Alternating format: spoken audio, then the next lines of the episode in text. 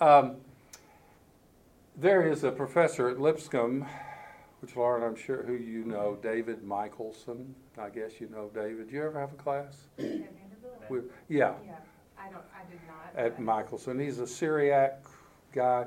He knows that we're doing this class, and so uh, I got an email from him this past week, and then some uh, printouts, some flyers that he told me he wanted to send me. He wanted our class to know about these things that are taking place at Vanderbilt, and um, the one that that is somewhat interesting to me. I don't really know too much about this one right here.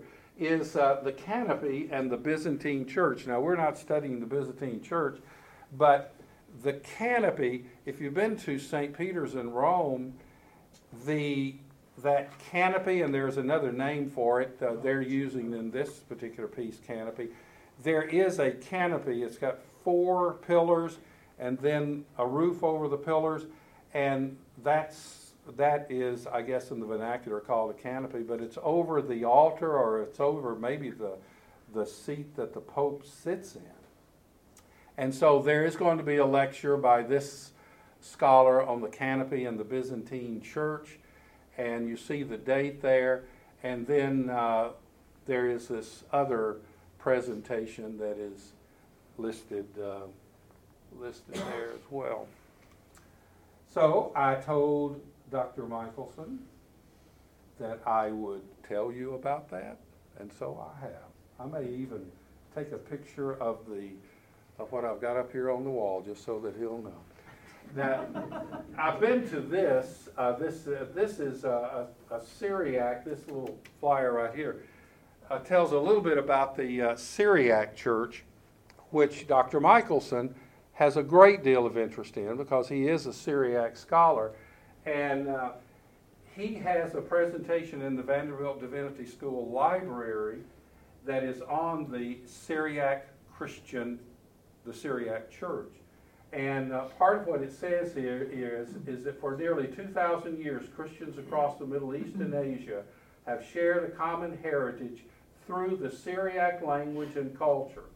Many of these communities face the threat of extinction, extinction, I'm sorry, the threat of extinction today, uh, which you can imagine to be the case. Um, I was with him on one occasion when he was taking uh, some people through the library presentation, and he is, I think, involved in trying to build up at the Vanderbilt Divinity School Library uh, the Syriac uh, Syriac holdings. Okay, now to the subject of today. Oh, I want to go back to the first slide. The, the title, Shepherd of Hermas, which is our subject for today, has always uh, mystified me because I thought that the people who gave the title to this should have done a better job. When I first encountered the book, I thought Shepherd of Hermas. It's a shepherd who lived in Hermas. I don't know if that's what you initially thought or not, but that's what I initially thought. Well, that's not at all it. I came up with my own title. It's a descriptive title, and uh, no one has given any credibility to this title of mine at all. But this is what I understand the, the book to be about and to be captured in this, uh, in this phrase visions, commandments, and parables presented to Hermas by the angel of repentance who is dressed in shepherd's clothing. That, John, do you agree with that? You've read, I know, through the whole document. That is a better capturing, I think, of what the book is about rather than the shepherd of Hermas. But who am I to take issue with those who have dealt with the Well, sort of, the, the church itself through the woman was speaking to him in a lot. Yeah, that's true. In the earlier. In the earlier chapter, shepherd of Hermas, the shepherd, doesn't even appear in this document until you get to the fifth vision. That's about chapter uh, 25. Now, here are the translations we used in case anybody has any interest in, in looking at some of these uh, uh, in more detail.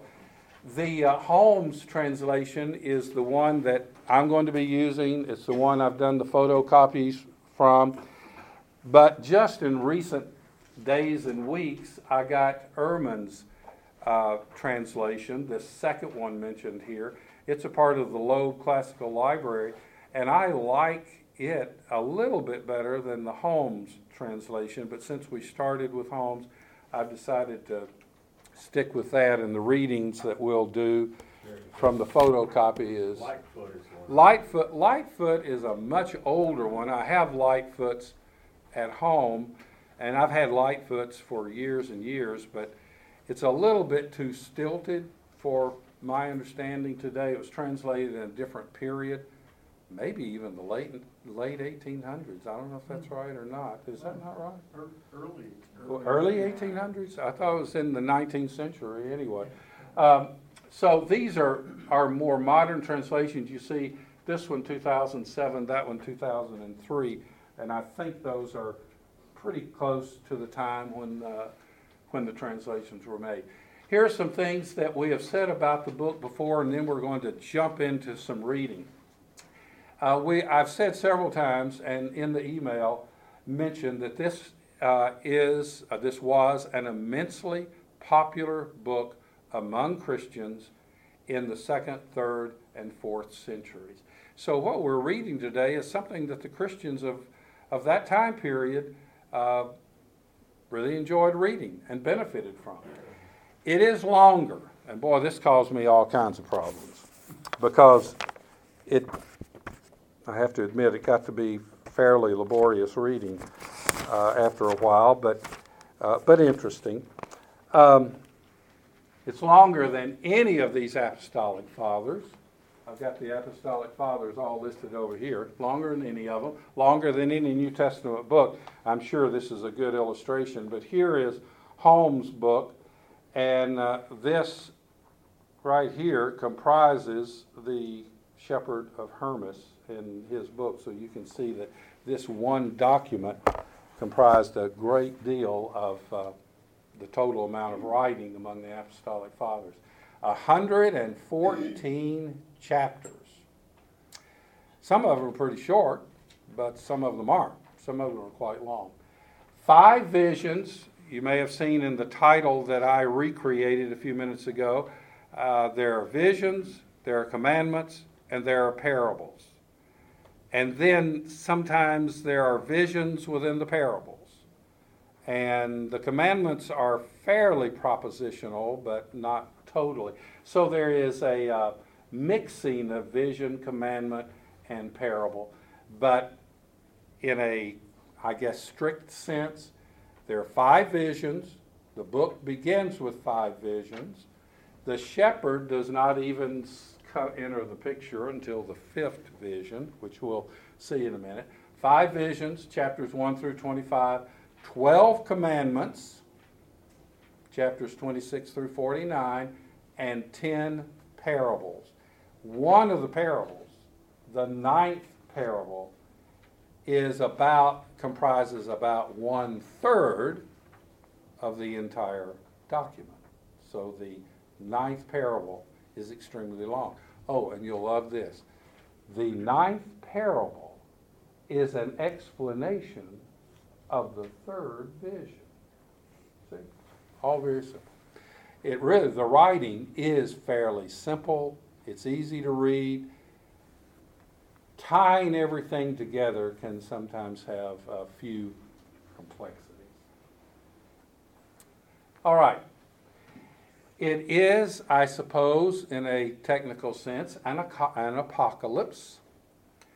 And I took this from Ehrman. I thought it was a good, simple statement of the characteristics of an apocalypse, which would be like the book of Revelation in the New Testament and like the book of Daniel in the Old Testament. So, an apocalypse. And this captures to a great, to a great extent the characteristics of this document. An apocalypse is a book that records visions given to an earthly prophet, Hermas, usually interpreted by a heavenly messenger. John pointed out there is more there are more heavenly messengers in this story than just the shepherd. There's a woman who appears in different forms that is also a heavenly messenger. But there's a heavenly messenger, there's an earthly prophet, there are visions, and these contain a number of bizarre and deeply symbolic images that convey heavenly truths to explain earthly realities. Now, I like that. I'm not an apocalypse expert by any means. Uh, in fact, over the years, I probably tried to shy away from teaching classes on Revelation or Daniel because I am I am so much a uh, this is my way of saying it a a propositional type person. Paul's writings, uh, things like that, straightforward prose kind of writing uh, without highly symbolic things is easier for me to deal with. So I thought Ehrman's description of this is quite good. Now, the dating of this, that's another thing that could be helpful in, in your understanding of this. The date of writing ranges from the last quarter of the first century to the mid second. Now, I didn't, I don't think that's a clear statement. The scholars' suggestions about when it was written range from the last quarter of the first century to the middle part of the second century. But regardless of where it falls on that continuum, we're looking at a document that was composed either by several authors, but more than likely by one, composed by one person in the very early period of the development of our faith uh, and our church. And so you're getting insight into the message that was presented to those Christians, and we know that those Christians liked the message that they heard. One reason why it might be earlier than mid second century is that there is no mention, and I wanted to use this word just to impress you. That's a, no mention of the mono episcopacy. I can't even say it. That's why I wrote it. There's no mention of that. There is one slight mention to, of a bishop, but then there are presbyters, there are deacons, there are teachers. But you know, in a lot of these other documents we've looked at, we have seen that almost immediately after the church came into existence, you had a single bishop over uh, a church in a city. Uh, and that's just a fact. Well, you don't find a heavy concentration in this document on the mono episcopacy, which may mean it could be earlier rather than later, if that helps any. The Muratorian Canon, which we may look at, a document in the latter half of the second century, so maybe 150 and beyond. The Muratorian Canon and Eusebius do link our Hermas to Pius, who was Bishop of Rome in 140 to 150. So you see, there are indications historically that perhaps it was written early in this period that we're looking at, or maybe later toward the middle part of the second century. I don't think there is any way to be absolutely uh, definite or sure about when it was written, but again, we know that we're looking at something that took place within the early years of the Christian church. Now, this is a document that was considered by many to be canonical or nearly canonical. I don't know if that's a good technical term or not, but I'll use it anyway. Origen and Clement of Alexandria considered it scripture. There are indications that they looked upon this as uh, scripture, authoritative writing. Others did not think it to be scripture, but thought it was very useful, that it could and should be read in churches.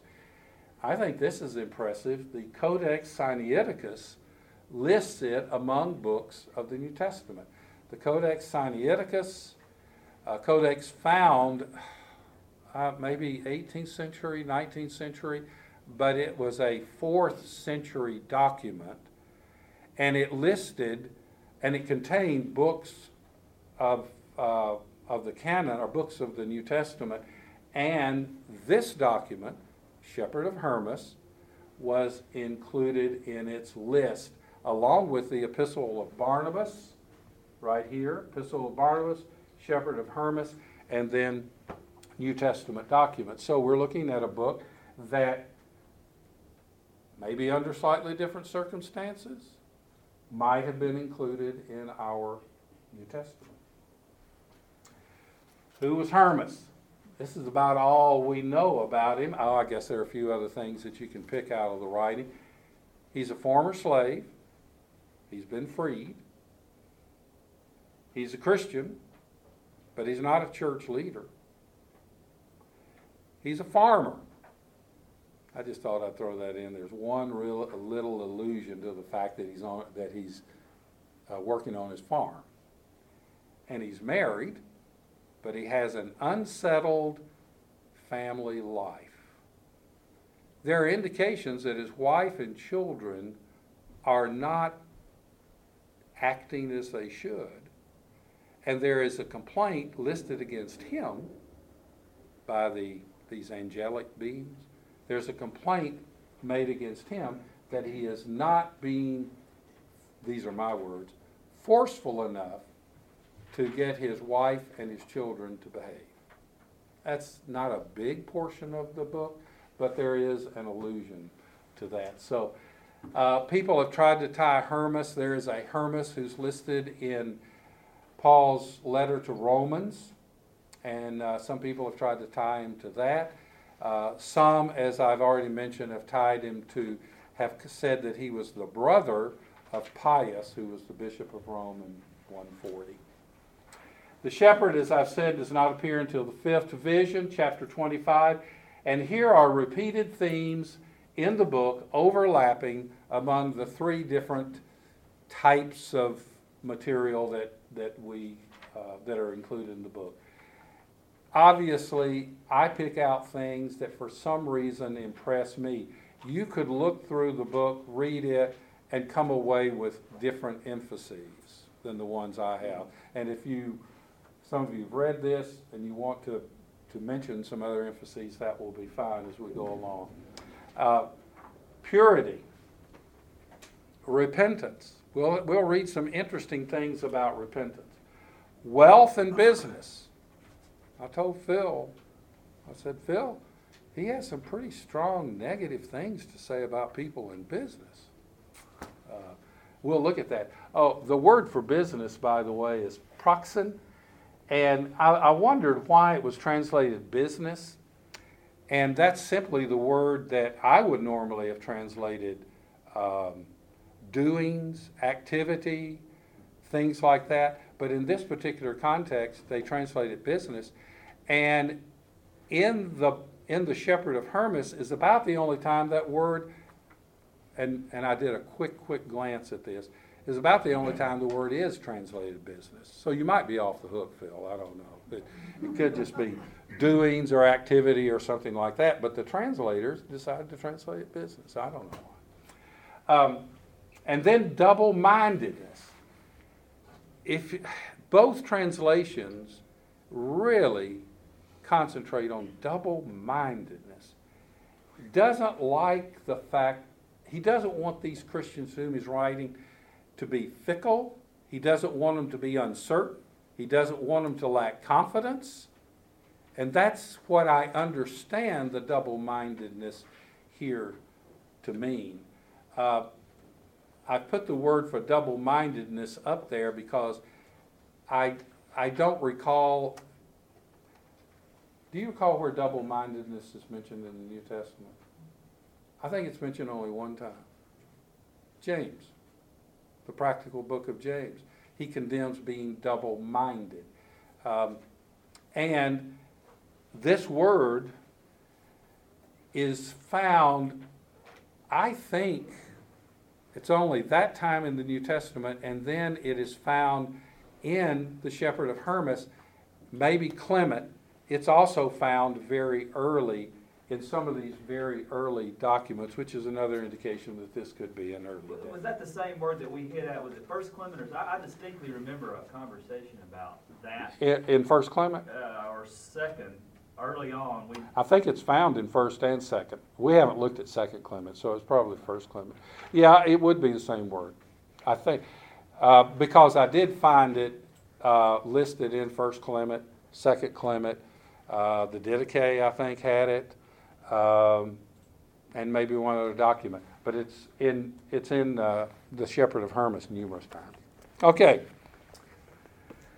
Now these are the you have these uh, you have copies of this uh, of these writings in front of you. We're going to try to get through several of these, and please stop me at any point. We'll only go so far and then quit when we're supposed to. But uh, these are.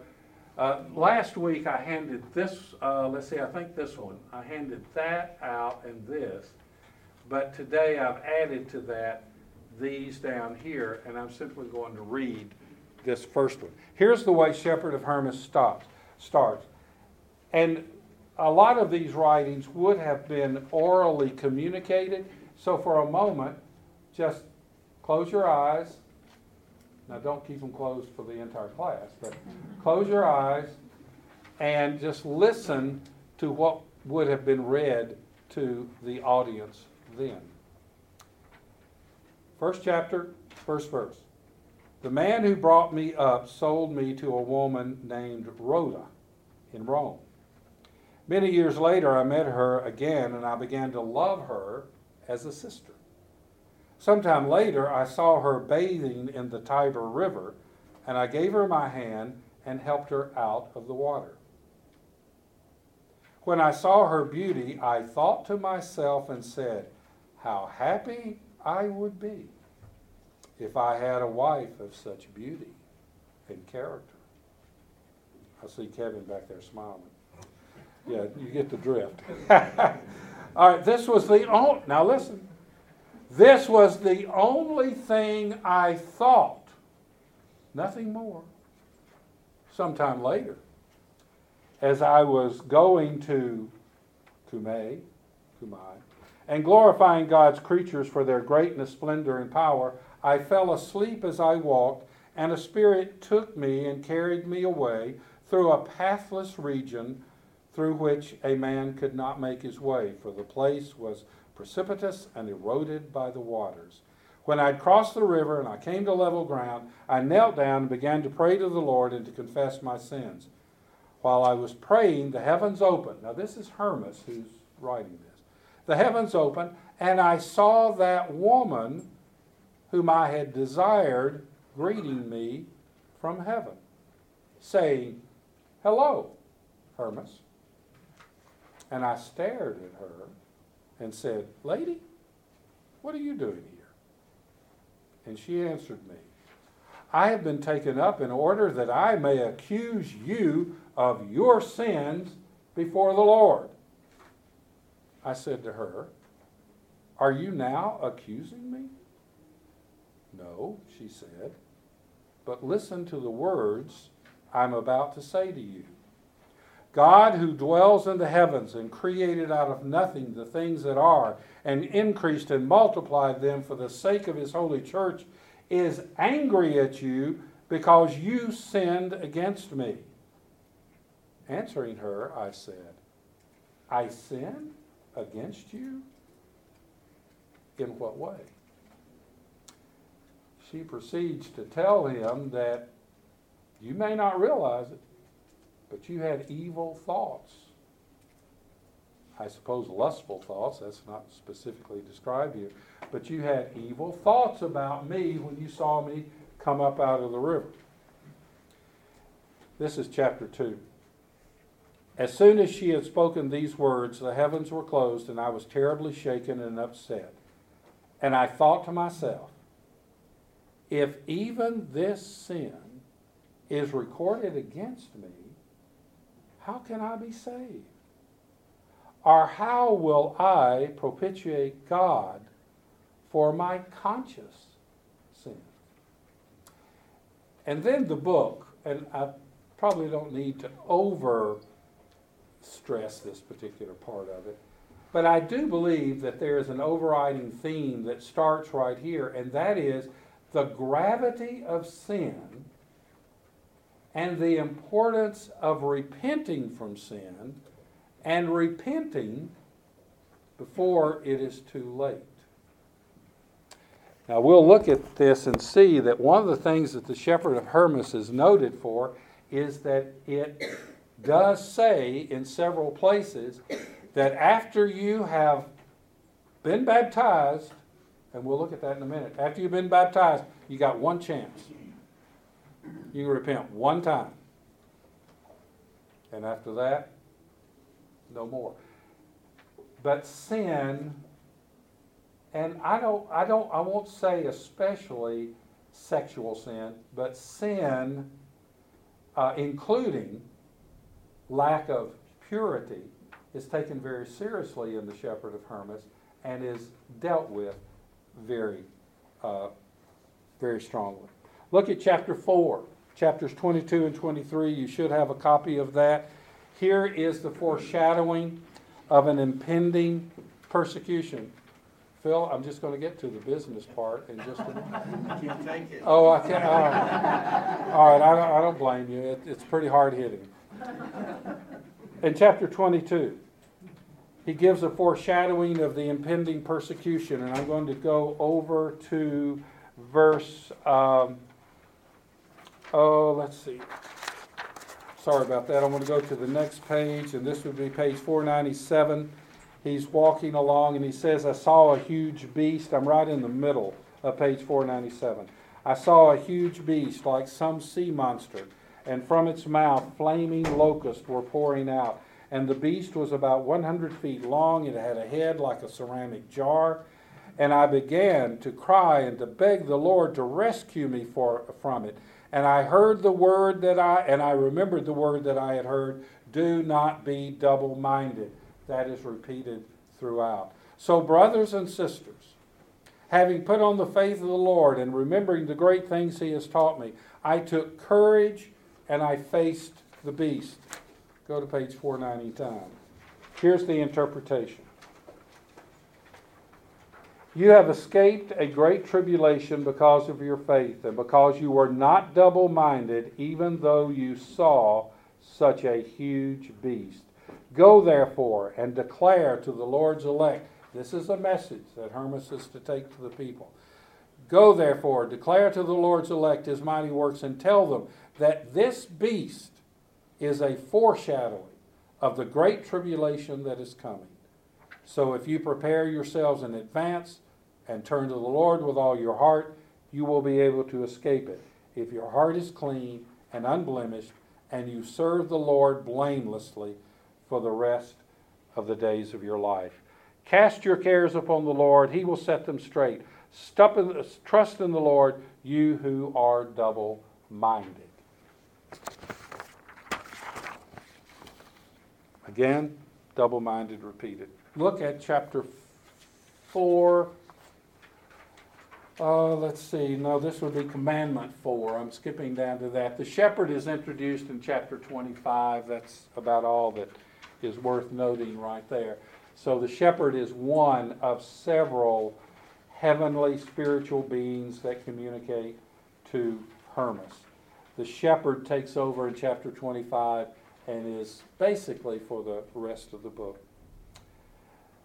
Chapter 29 I command you, he said, to guard purity and let no thought enter into your heart about another man's wife or about fornication or about some similar or evil, some such similar evil thing, for in doing this you commit a great sin.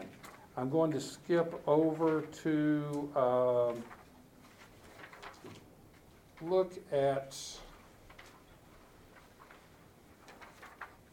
we'll read a little bit more about that uh, in a minute, but in that particular chapter, in chapter 29, he explains all the circumstances under which um, a person can remarry. And he says, and I thought this was interesting, goes into further detail than Jesus. I hope I can capture this. He said that if a, per, if a, if a member of a marriage commits adultery, the other one can marry but shouldn't in case the other one repents. In which case, if the, let's call it the innocent party, had remarried, then they wouldn't be in a position of marrying the person again who had been unfaithful to them. So he said, it is better for you not, that's what he explains in that chapter 29, you read it for yourself. Uh, he says that it is better not to remarry, even if you're innocent and have the right to do, because your previous partner may repent and come back. And he advises to keep that situation open. Okay, look at, uh, could be some issue or problem they were faced with at that time. Look at uh, chapter 31. Sir, I said, this is page 513, I would like to ask a further question. Speak, he said, sir. I said, I have heard from certain teachers that there is no other repentance beyond what occurred when we descended into the water and received forgiveness of our previous sins. Obvious reference to baptism. He said to me, You've heard correctly, and so it is. For the one who has received forgiveness of sin ought never to sin again, but to live in purity. But since you inquire so precisely about everything, I will show you this also, so as to give you no excuse, so as to give no excuse for those who will believe at some time in the future, or those who have just now believed in the Lord. For those who have just now believed, or those who are about to believe, do not have repentance of sins, but they do have forgiveness for their previous sins. Gets into a little bit of technical jargon there. Uh, read, let's see, look at verse 4. For those who recall before these days, the Lord, Lord has established repentance. For since the Lord knows every heart and knows everything in advance, he knew the weakness of human beings and the cunning of the devil, and that he would do something evil to God's servants and treat them wickedly. The Lord, however, who is exceedingly merciful, had mercy on his creation and established this opportunity for repentance. But I'm warning you, this is verse 6. He said, If after this great and holy call anyone is tempted by the devil and sins, that person has one opportunity for repentance.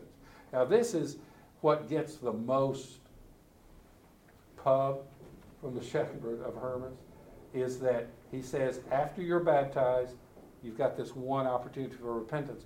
But there are indications in other parts of the, of the book that, that that is not absolutely the case.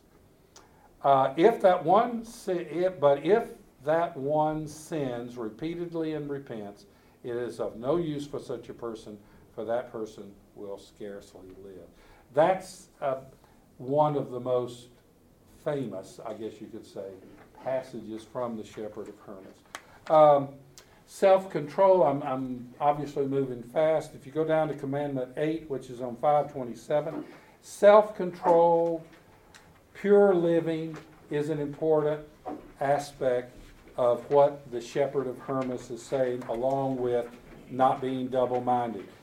If you look on page 529, and also on page uh, 531, you find a list, and you might be interested in looking at this list, a list of the do's and don'ts. What he says Christians should be doing, what Christians should not be doing.